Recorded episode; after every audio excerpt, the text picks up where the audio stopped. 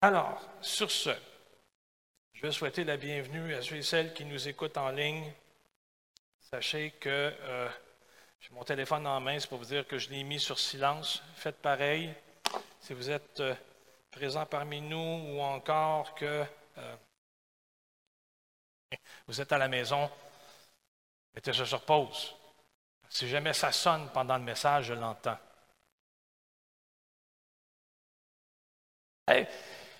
C'est un, retour, c'est un retour de vacances, plus ou moins vrai, mais euh, c'est un retour et puis il s'en est passé des choses euh, du, temps de mon absence. Incroyable. On a eu des invités remarquables et puis euh, non, ils nous ont fait du bien. je sais qu'on le dit avant la rencontre, puis on le dit pendant les annonces aussi, mais on veut apporter notre soutien à la famille Courchaine qui passe par le deuil, la famille Bélec aussi. Puis on veut assurer euh, Gaétan, Pelletier, un de nos frères qui nous est, euh, que, je trouve important, ben, son frère est aux soins intensifs à cause de la COVID, alors on veut être là, puis on veut soutenir. Parce qu'on entend parler de la COVID ad nauseam, ça, ça veut dire abondamment jusqu'à trop plein. Et puis, euh, c'est toujours surprenant quand ça frappe plus proche qu'on pense. Alors, euh, gardez, gardez, frère Gaétan, en, prière. Hein. Je vous pose la question. Hein, c'est qui votre Père? Qui est votre Père? C'est important d'y réfléchir. Hein. Ça m'a toujours fait rire quand ma mère me disait un sopule, ça n'agit pas de même.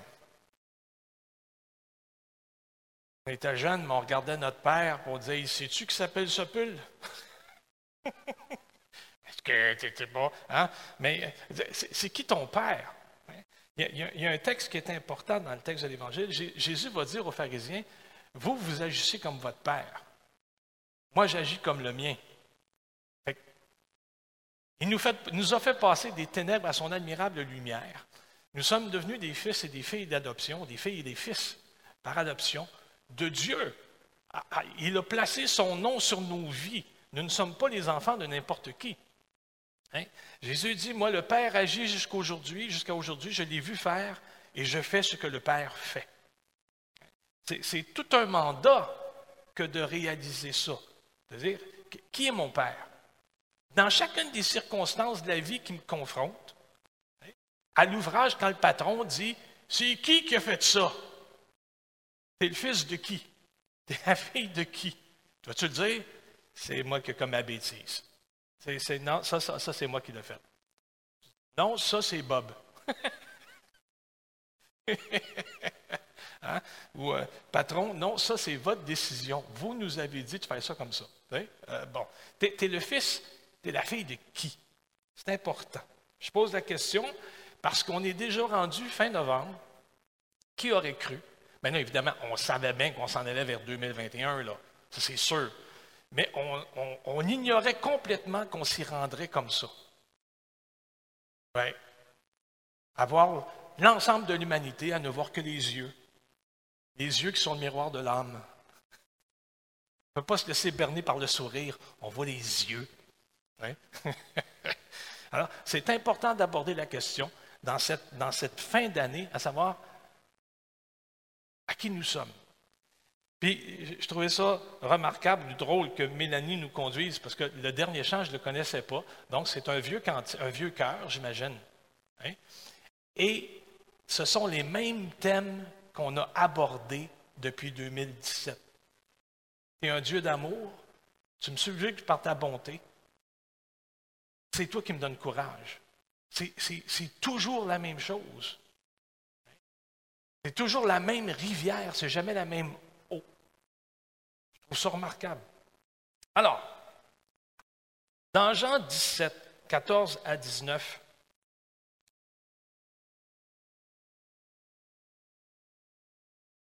puisqu'on a répondu, je suis fils, fille de Dieu, Dieu c'est mon Père. Jésus dira à ses disciples, Père, je leur ai donné ta parole. Et le monde les a haïs parce qu'ils ne sont pas du monde, comme moi, je ne suis pas du monde. Je ne te prie pas de les ôter du monde, mais de les préserver du mal. Ils ne sont pas du monde comme moi, je ne suis pas du monde, alors sanctifie-les par ta vérité. Ta parole est la vérité. Comme tu m'as envoyé dans le monde, je les ai aussi envoyés dans le monde. Et je me sanctifie moi-même pour eux, afin qu'eux aussi soient sanctifiés par la vérité. Je consacre ma vie pour eux. J'irai jusqu'au bout pour eux, afin qu'eux aussi soient mis à part par la vérité, qui est vie éternelle en Jésus-Christ. Toute autorité m'a été donnée sur la terre comme au ciel, ou sur le ciel comme sur la et, et je vous la donne. Allez de par toutes les nations faire des disciples. Qui est votre Père? Ce matin, ce n'est pas compliqué, parce que je me disais, bon, OK, je reviens de vacances. Le dernier sermon que j'ai fait, c'est le 1er novembre. Après ça, on a eu Pasteur Berceau, Pasteur Vincent. Avant ça, on avait eu Pasteur Gingras ou Révérend Luc Gingras. Puis là, je m'étais dit, OK, on en est rendu où? Parce que souvent, on me pose la question savoir où, c'est qu'on s'en va? Ben, la question la réponse, c'est au ciel. Mais je sais qu'en fin de compte, ce que les gens posent comme question, c'est nous comme Église. Ah, on fait quoi là? C'est quoi les projets? Alors, juste pour se rappeler les démarches qu'on a fait, qu'on a entrepris depuis 2017, OK? Juste pour se rappeler, pour vous, montrer que ce qu'on vous a présenté, ce que le Seigneur a mis sur mon cœur, puis ce que je vous ai présenté, il y a, une cohérence dans ça. Tout est planifié, mis à part les accidents de parcours qui sont survenus ou les surprises sont survenues. Hein? Quand on part avec un plan, c'est souvent de voir quand on fait une construction, quand on fait de la rénovation dans une maison. On sait quand ça commence. On a à peu près une idée de ce qu'on veut faire. Parce que quand on ouvre les murs, on dit Oh boy, OK. Surprise. On a un plan, puis c'est là qu'on va. Hein? Dieu nous a parlé ces derniers temps. Il est pertinent de savoir à qui nous appartenons, puis qu'est-ce qu'il nous demande. Puis, en fin de compte, qu'on accepte, nous, comme enfants, comme fils, comme filles, de faire ce qu'il demande. Il y a eu une insistance là-dessus à partir du 1er novembre, j'ai trouvé ça euh, notable. De, pencher, de dire Hey, non, mais regarde, il y, a comme, un mouvement, il y a comme un vent. Donc, ce n'est pas tomber des nues, là. il y a comme une, une direction qui est donnée. On est des fils, des filles, pères adoptifs qui demandent des choses, puis ils, nous, ils réclament de nous le service, l'obéissance. Je parle au présent parce que la décision de servir Dieu ou d'être à Dieu, ça se prend à chaque moment. Parce qu'on parle de relation. Puis quand on parle de relation, ben c'est tout le temps. Il faut, il faut prendre charge à chaque moment de ce qui nous revient. On doit se rappeler à chaque jour qui nous sommes devenus en Jésus-Christ. Si je résume ce que je vous ai présenté depuis le début, en 2017, 1817, non, en 2017, on, on a pris le temps de s'apprivoiser, vous et moi. On a insisté, je ne sais pas si vous vous en souvenez, mais je vais vous le rappeler, on a insisté sur l'importance de l'héritage, sur la nécessité de guérir, Là, ce matin, même si le sermon s'adresse à l'Église, puis on fait comme une sorte de rétrospective, prenez ça comme étant comme un collier de perles, ou encore comme le livre des proverbes. un, proverbe une après l'autre. C'est qu'on revisite les vérités qu'on s'est dit. Ce n'est pas seulement bon pour l'Église. Si ce matin, vous nous écoutez, c'est la première fois que vous accrochez sur un sermon, puis vous dites, mais où est-ce qu'il s'en va? Écoutez comme il faut, parce que ça aussi, c'est pour vous. On a insisté sur l'importance de l'héritage puis la nécessité de guérir. on, a, on a répété, on a dit que ce que vous aviez ici entrepris à Drummondville, c'était pour la gloire de Dieu. L'acquisition du bâtiment que vous avez fait, l'évangélisation que vous avez fait, les démarches que vous avez entreprises, l'argent que vous avez investi. Pensiez-vous que vous faisiez ça pour vous? C'est ce qu'on s'est dit. On a eu les moyens de faire ça parce que la génération précédente avait investi et avait cru. Alors que nous n'étions même pas là, eux autres avaient investi, avaient sué, avaient prié pour ce que vous avez fait en 2014. Ça, c'est un témoignage pour les générations futures. Ce qu'on fait là, c'est notre contribution à l'œuvre de l'Église universelle en tant qu'Église locale. C'est ça qu'on a fait. L'héritage, c'est important. Tout changement a apporté son lot de dissensions, puis de chicanes, puis de réconciliation, puis de mauvaises réconciliations des fois. Toujours est-il, on s'est dit,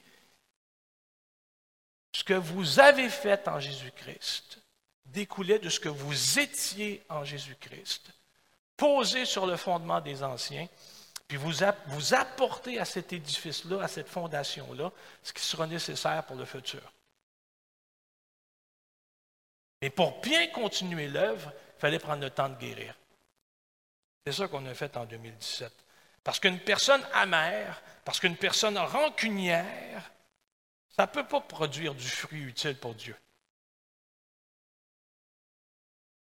Dans les séminaires qu'on prend entre les pasteurs, le révérend Bergeron nous, dit tout le temps, un pasteur amer va produire des fruits amers. Un gars frustré, une femme frustrée va produire autour d'eux autres de la frustration. Il faut donc prendre le temps de guérir pour être utile à la mission. On a vu aussi, on a discuté de ça, que les jeunes quittaient l'Église en 2017. Avec le recul que j'avais, je vous avais dit, c'est cyclique, c'est toujours comme ça. Tout le monde souffre de ça. Pourquoi? Parce que des jeunes, ce sont des individus qui s'autonomisent. C'est-à-dire, c'est des jeunes qui apprennent à gérer, à gérer leurs finances. Des fois, ce n'est pas concluant. Mais ils apprennent à gérer leurs finances, ils apprennent à gérer leurs relations, ils apprennent à gérer leurs émotions. Puis ils ne savent même pas encore qu'ils ont des hormones. Mais ils, gèrent ça, les jeunes. Puis la foi, ça rentre dans ça. Des fois, les jeunes quittent l'Église parce que c'est leur décision. Des fois, les jeunes quittent l'Église parce qu'ils ne veulent pas avoir la foi de leurs parents. Ils ne veulent pas croire comme eux. Puis, ah, c'est pas, pas toujours blanc et noir. C'est-à-dire, les, parents n'ont pas toujours été de mauvais parents. Ça, c'est comme quand ton, ton premier-né. Tu l'élèves, puis tu n'as pas de pratique, tu n'as pas d'expérience. Un premier-né de famille, c'est toujours un magané. Toujours un magané. On ne savait pas comment. Le deuxième, c'est mieux. Là, quand on a un troisième, les psychologues disent celui du milieu vient d'être scrappé parce que là, lui, il compte plus. Il y a le premier, puis il y a le dernier. Ça, c'est l'enfant du milieu. Syndrome de l'enfant du milieu. Mais le plus jeune, Généralement, c'est toujours celui qui colle le plus.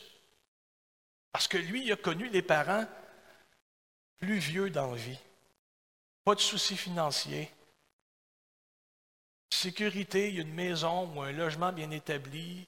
Il, a connu les parents sécures. C'est plus la même dynamique dans la maison, généralement. Et nous, c'est quand même la première qui a été la première à partir. Mais en tout cas,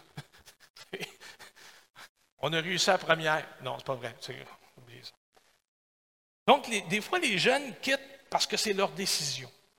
D'autres quittent parce qu'ils ne croient pas en Dieu ou ils ne ils veulent pas avoir la foi de leurs parents.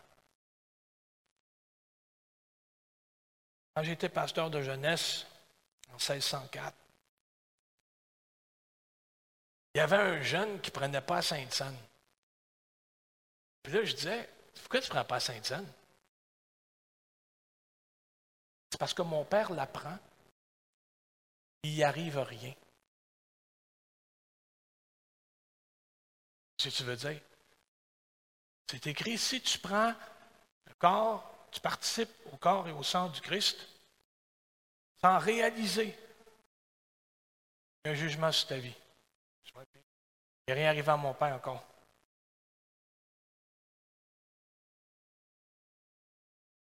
Son père à l'église, son père à la maison, c'était pas la même personne.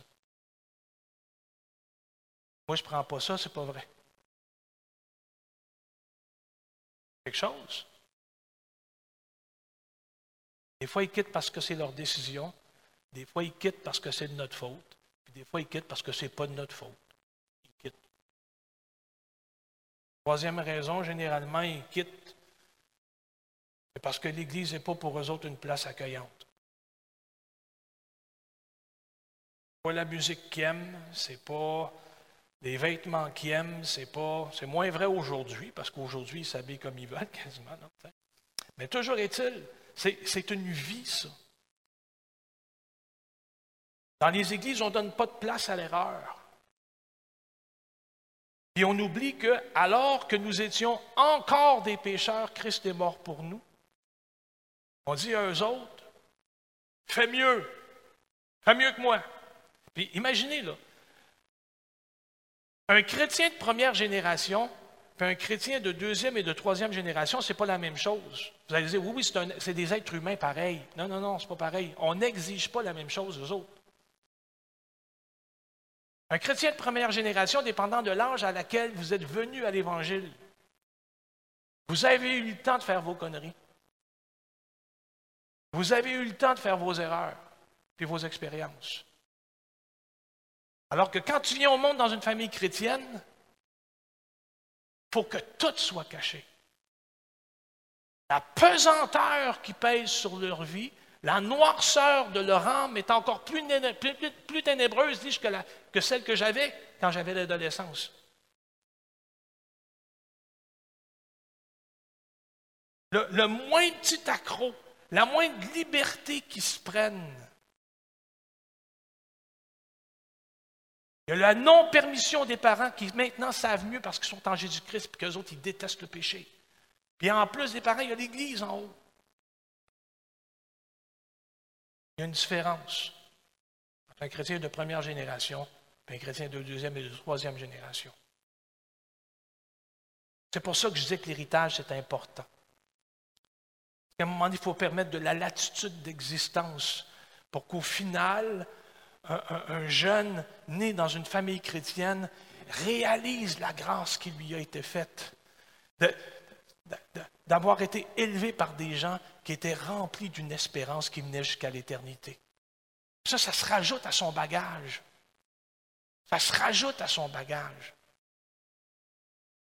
Il a vu ses parents, il a vu ses grands-parents dans des temps de disette, dans des temps de souffrance. Il les a vus investir leur foi dans un Dieu puissant, puis il a vu la parole s'exaucer dans leur vie. Fait qu'imaginez ce que ça fait. C'est une énorme bénédiction quand c'est bien géré. Ça peut être excessivement pesant quand la foi est menée par des gens qui sont moralistes. On y reviendra. On a parlé de pardon, on a parlé de guérison pour être en mesure d'accueillir les gens qui se joignaient à l'Église de Pentecôte. 2018-2019, on a parlé d'identité en Jésus-Christ. On a parlé de repentance et d'obéissance. On a dit que ce n'était pas assez de se repentir de ses péchés. Il fallait se relever et porter le joug du Seigneur. Sa décision, sa volonté sur nos vies. Puis ça aussi, c'est un apprentissage. Quand on parle de relation, c'est le temps. C'est du temps, ça. Repentance, obéissance est revenu souvent par la suite. Jésus, après avoir réuni ses disciples, leur a dit qu'ils ne doivent pas vivre quand ils sont ensemble, ils ne doivent pas vivre et gérer leur vie, puis gérer les autres comme le monde le fait, parce qu'ils ont un Père. Dans Matthieu 20, 25, Jésus dira, Matthieu dira, Jésus les appela.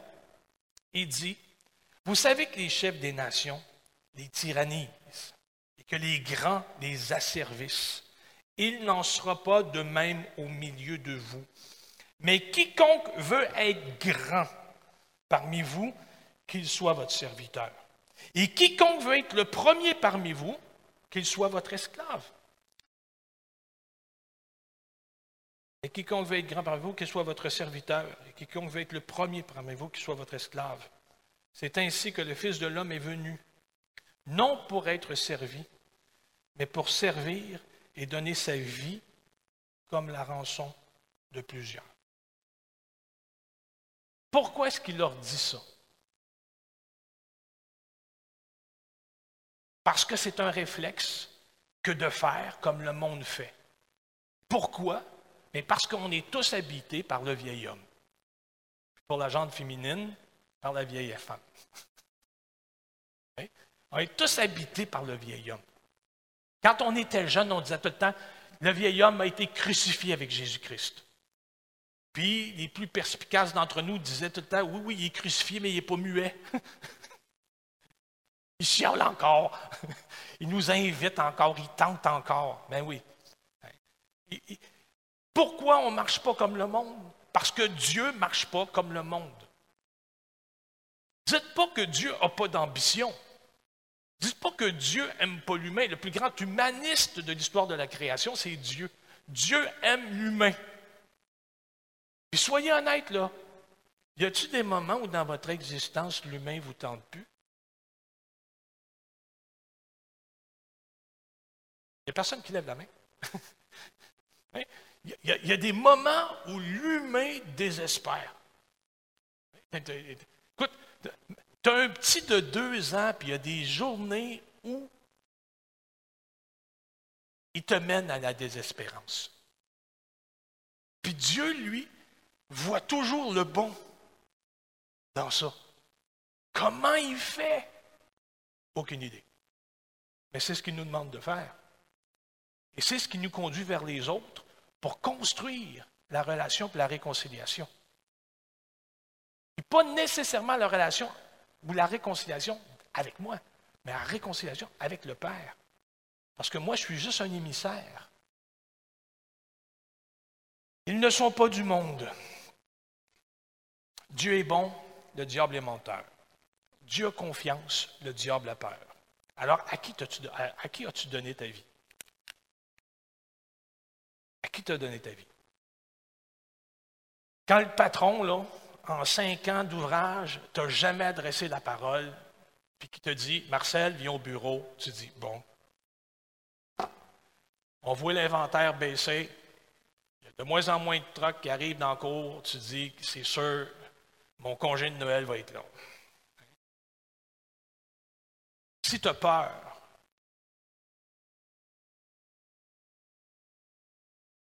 viens de changer de père.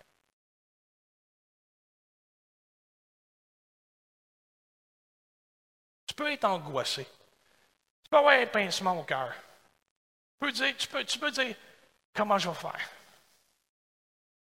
Je viens de changer de char. Ah, qu'est-ce qui va m'arriver? Jésus dira, considérez les oiseaux du ciel, les listes des champs. Tu dis, décembre s'en vient, il n'y a plus de liste dans le champ. Dieu dit, considère, est-ce que je prends soin de ça? Pourquoi est-ce que je ne prendrais pas soin de toi? C'est qui ton Père? On a parlé de culture d'honneur, ou si vous préférez, on a mis en place ou mis en premier les valeurs du royaume. C'est bien simple. Mens pas. Parle pas en mal contre ton prochain. Fais comme Jésus qui allait de ville en village, faisant du bien partout où il allait. Pas compliqué, ça. tu, es un fils, une fille de Dieu. Alors, prends charge de tes responsabilités. Assume. Pourquoi? Parce qu'on peut changer des choses. Ton attitude peut toucher des vies. Ça va mal à ton travail, change ça. Ça va mal à la maison, change ça. Commence par toi, change ça. Tu es en charge. C'est toujours elle. Non. Il y a des fois que c'est toi. Des fois que c'est toi. Il y a un bénéfice du doute pour le reste. Il y a des fois que c'est toi. Non, change ça. Purifie l'atmosphère. Donne du temps. Prends le temps. Il y a des fois où on ne s'est pas rendu compte des blessures qu'on a causées. Puis on est surpris quand ça explose. On s'imagine que ça date d'hier, puis ça fait un bout que ça traîne. Change ça. Parce que tu peux le faire. Mais change ça la manière de Dieu, avec la destinée de Dieu, avec les perspectives de Dieu, qui est toujours là pour le pardon, la réconciliation, la restauration. C'est ça que Dieu fait. Alors pourquoi est-ce que tu ferais le contraire? Tu dis, oui, mais ça, c'est de l'ouvrage. Oui, ça a coûté la vie de Jésus. Puis il demande pour moi de nous autres.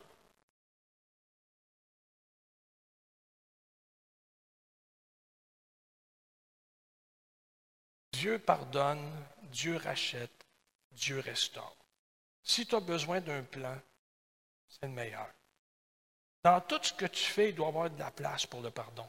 Il faut qu'il y ait de la place pour le rachat. Il faut qu'il y ait de la place à la restauration. Jésus nous a donné le ministère de la réconciliation. On a donc charge de trouver l'entente qui va procurer la paix. On a parlé de générosité aussi. On a confronté nos vies à la parole du prophète Malachi. En 2020, c'était censé être l'année de la revitalisation de l'Église, puis manifestement, ça a l'air que non. Ou attention, ça n'a pas été l'année de la revitalisation de l'Église comme on pensait la faire. Parce qu'il n'y a rien pour rien, puis Dieu est en charge. Alors, si 2020 la vie de l'Église dans le monde a été bouleversée, parce que Dieu a quelque chose. Puis que dans cet entre-temps-là, Dieu n'est pas manchot, il n'est pas sourd, il n'est pas aveugle. Donc, il a agi.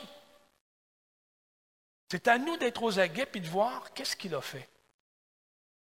Qu'est-ce qu'il a fait? Qu'est-ce qu'il prépare pour demain? Dans l'entretemps, il ne nous a jamais laissé indigents. Alors, manifestement, il y a quelque chose qui se passe. Faut donc être aux aguets. C'était censé être l'année de la revitalisation, puis l'Église s'est revitalisée, renouvelée. Alors, puis pas de la manière dont on pensait. C'est peut-être parce qu'on a besoin de plus de temps. On a commencé l'année par voir la prière que Jésus nous avait enseignée, c'est-à-dire Notre Père, puis en en discuter. Puis discutant de ça aussi, on a vu quelle, avait la valeur et la nécessité du pardon. Dans nos vies et pour nos vies et les vies de ceux qui nous entourent, le confinement de mars m'a conduit à changer de cap et de dire à l'Église que Dieu était en charge, que le chrétien est sauvé par la foi et que tout repose sur la foi. Puis que quand on dit que le juste vivra de sa foi ou par la foi, on a réalisé que c'était de la job que ce n'était pas un réflexe que de faire confiance à Dieu. Mais on a réalisé que sans la foi, on ne pouvait pas lui être agréable. Impossible de plaire à Dieu, impossible de le servir si tu n'as pas la foi. On n'a pas idée à quel point nous sommes pécheurs. On parle de la longueur, de la profondeur, de la largeur de l'amour de Dieu, qui, c'est innommable. On n'a pas idée de la noirceur de nos âmes. Et encore moins de son amour, l'amour qu'il nous porte en Jésus-Christ. Ces dernières semaines, Dieu nous a rappelé que nous étions sauvés pour l'adorer. Ce qui veut dire reconnaître qu'il est Seigneur et obéir. sans reconnaître, quand tu obéis, OK?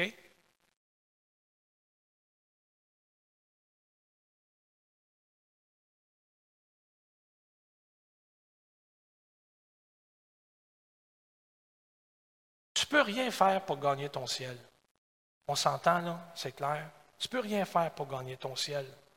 Sauf que si tu obéis sans reconnaître qu'il est Seigneur, tu n'es rien de plus qu'une personne morale qui a des bonnes valeurs. Si tu es un chrétien que ça fait 20 ans, dans ta vie, ce n'est pas Dieu qui gère, mais que tu obéis. Mais tu n'es pas un chrétien. Tu es juste une bonne personne avec des valeurs morales. C'est juste ça.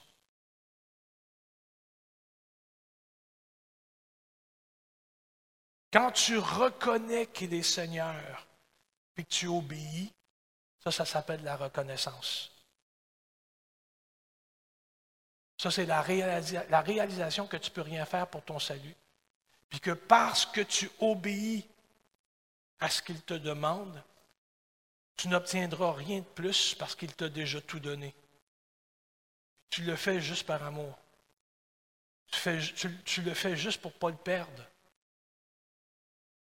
Parce que soudainement, Dieu devient le premier dans ta vie. Dieu devient ton bien le plus précieux. Tu ne veux pas lui déplaire. Tu ne veux pas l'attrister. Et quand tu le fais, tu es à l'envers. Tu es à l'envers jusqu'à ce que tu aies comme une sorte de, confirmation que, que c'est OK. Souvent de fois, on nous, on nous accuse de dire ah, il recherche la présence de Dieu. Ben, doctrinalement parlant, théologiquement parlant, Dieu est toujours présent. On le sait.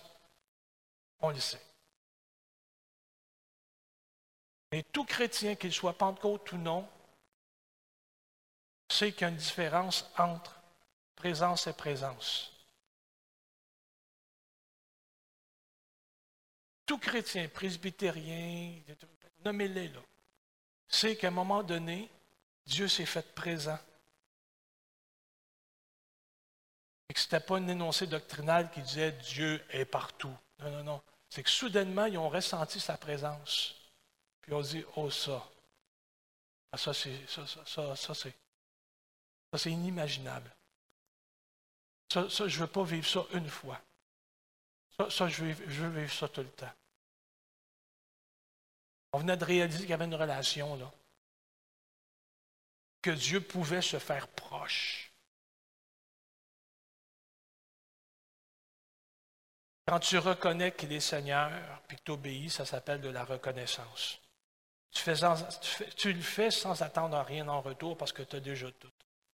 Le révérend Luc Gingras nous invitait à nous confier en Dieu sans honte, sans retenue. Parce que Dieu était notre Père, puis qui répondait aux prières à 100% tout le temps.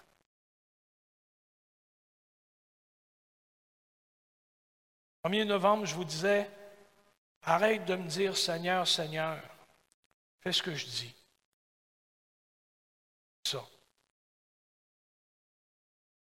Reconnaître sa seigneurie, puis faire ce qu'il me demande juste parce que j'ai tellement le goût de faire plaisir. Le trésor qu'il m'a donné, la présence qu'il me donne, le don de la vie éternelle, puis de la communion avec son Saint-Esprit qu'il m'a donné, c'est tellement fort que ça déborde.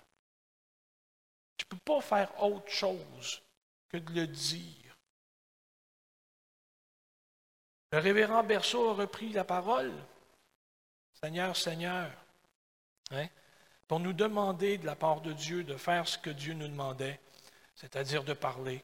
Une demande qu'il nous a faite depuis le début, puis qu'on a inscrit dans les, dans les évangiles. Annoncer la bonne nouvelle. Dites-le. Le dimanche suivant, le pasteur Vincent frappait encore sur le clou pour nous dire qu'il n'y avait qu'une chose qui comptait dans nos vies, ou qui devait compter dans nos vies. C'était Jésus-Christ et Jésus-Christ crucifié. C'est lui la raison de mon existence. Il m'a fait et il m'a donné ce que personne au monde ne pouvait me faire ni me donner.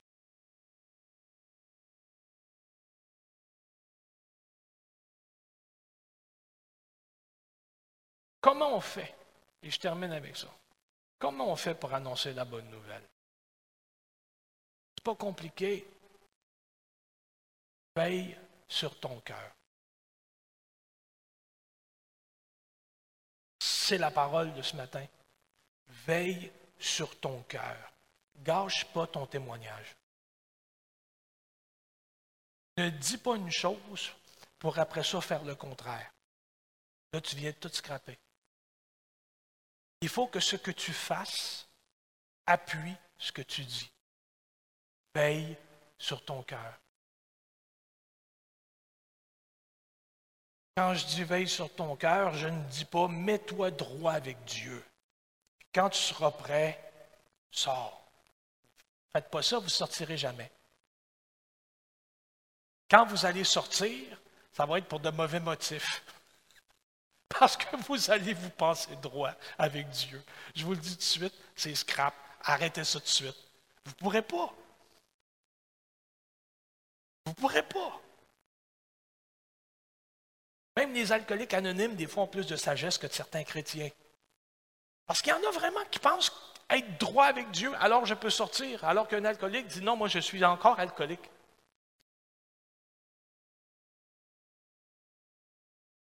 Jean Calvin disait qu'un chrétien, c'est quelqu'un qui est toujours repentant.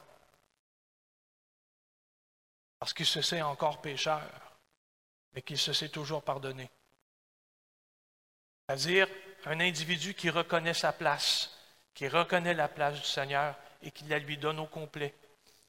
Il reconnaît, comme l'apôtre Paul, que Dieu a placé dans des vases d'argile le plus précieux des trésors de l'humanité. Sa vie puis la bonne parole.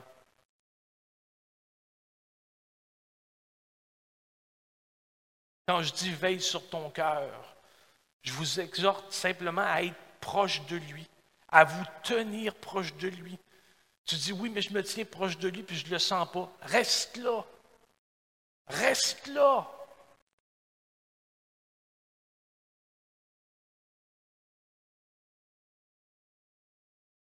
Jésus dira à l'Église dans l'Apocalypse, je me tiens à la porte et je frappe. Il dit ça à l'Église. Pas des inconvertis, dis ça à l'Église. Si tu ouvres la porte, j'entrerai chez toi. On va prendre un café avec la distanciation sociale puis le masque. Un trou dans le masque pour passer la paille. C'est à l'Église qui dit ça.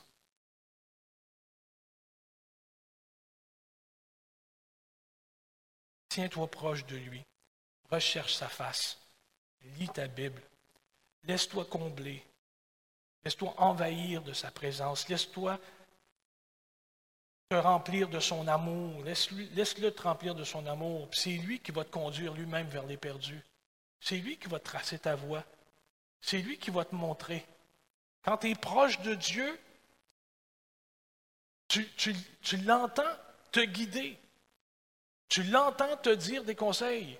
Quand je vous dis tout le temps la conscience, c'est ça. Témoigner, c'est une question de relation.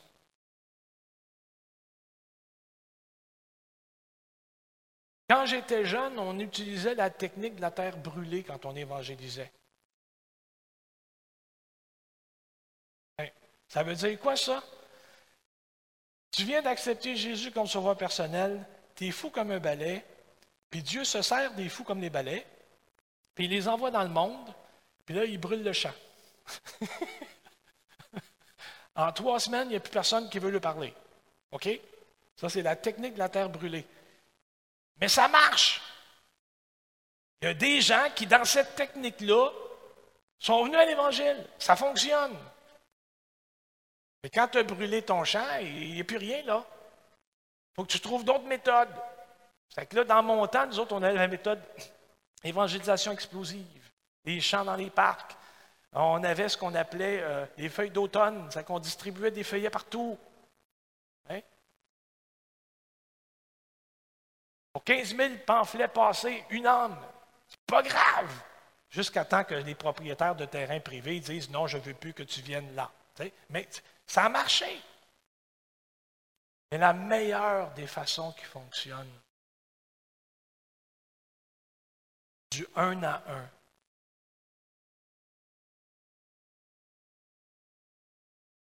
Et quand tu travailles sur une chaîne de montage, tu t'aperçois que ton compagnon de travail ne fait le pas aujourd'hui. C'est correct de dire que c'est qu'il y a.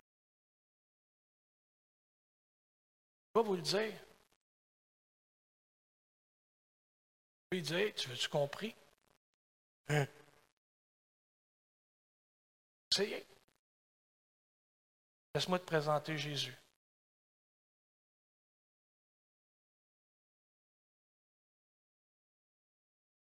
Tout est une question de relation. Pour toucher, ça prend un contact. Dépendant des personnalités, ben, des fois, vous êtes plus enclin à sortir que d'autres. Ce n'est pas parce que vous êtes timide que ça vous empêche d'avoir des contacts.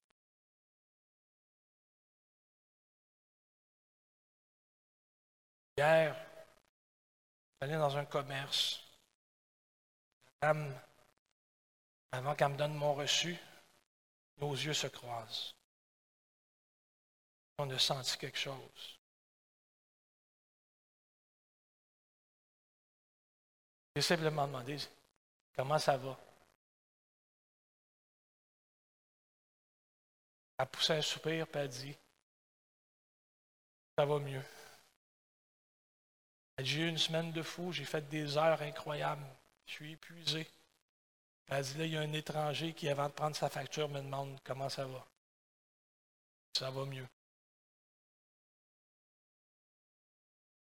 Je n'ai pas parlé de Jésus. On va se souvenir d'un grand avec un masque. Des fois, on dit tout le temps, j'ai pas le tour de parler, j'ai pas de monde autour de moi. Puis pourtant, Dieu place plein de monde autour de toi à qui tu peux dire, euh, as-tu deux minutes? On va prendre un café. Tu n'as pas l'air affilé. Conte-moi ta vie. C'est quoi qui ne marche pas? Quand la porte s'ouvre, quand tu commences à avoir une relation sincère, je peux avoir une solution pour toi. C'est une solution qui a marché pour moi.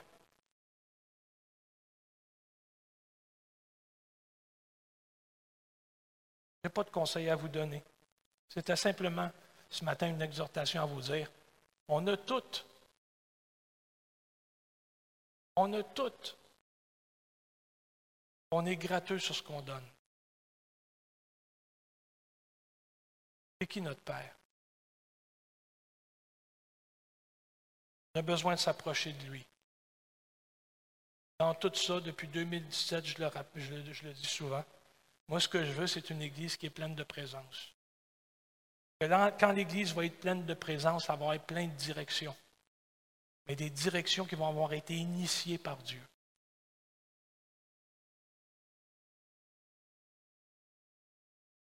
Levons-nous, s'il vous plaît.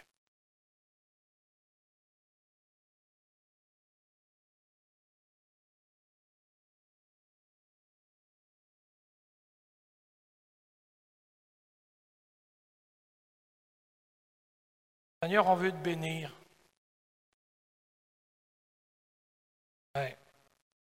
pour ta bonté, pour ta patience.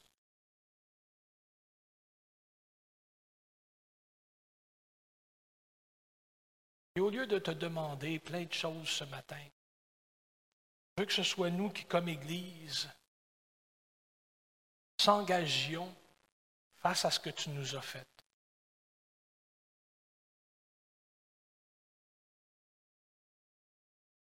Alors, que vous soyez à la maison, gens présents ici, vous pouvez répéter après moi ou simplement dire Amen après que j'ai prié. C'est simplement pour, pour s'engager. On n'est pas des démunis, on n'est pas des orphelins, on est des gens équipés, des gens qui ont reçu de Dieu, la communion, la vie éternelle, communion à sa personne, la vie éternelle, puis le don du Saint-Esprit.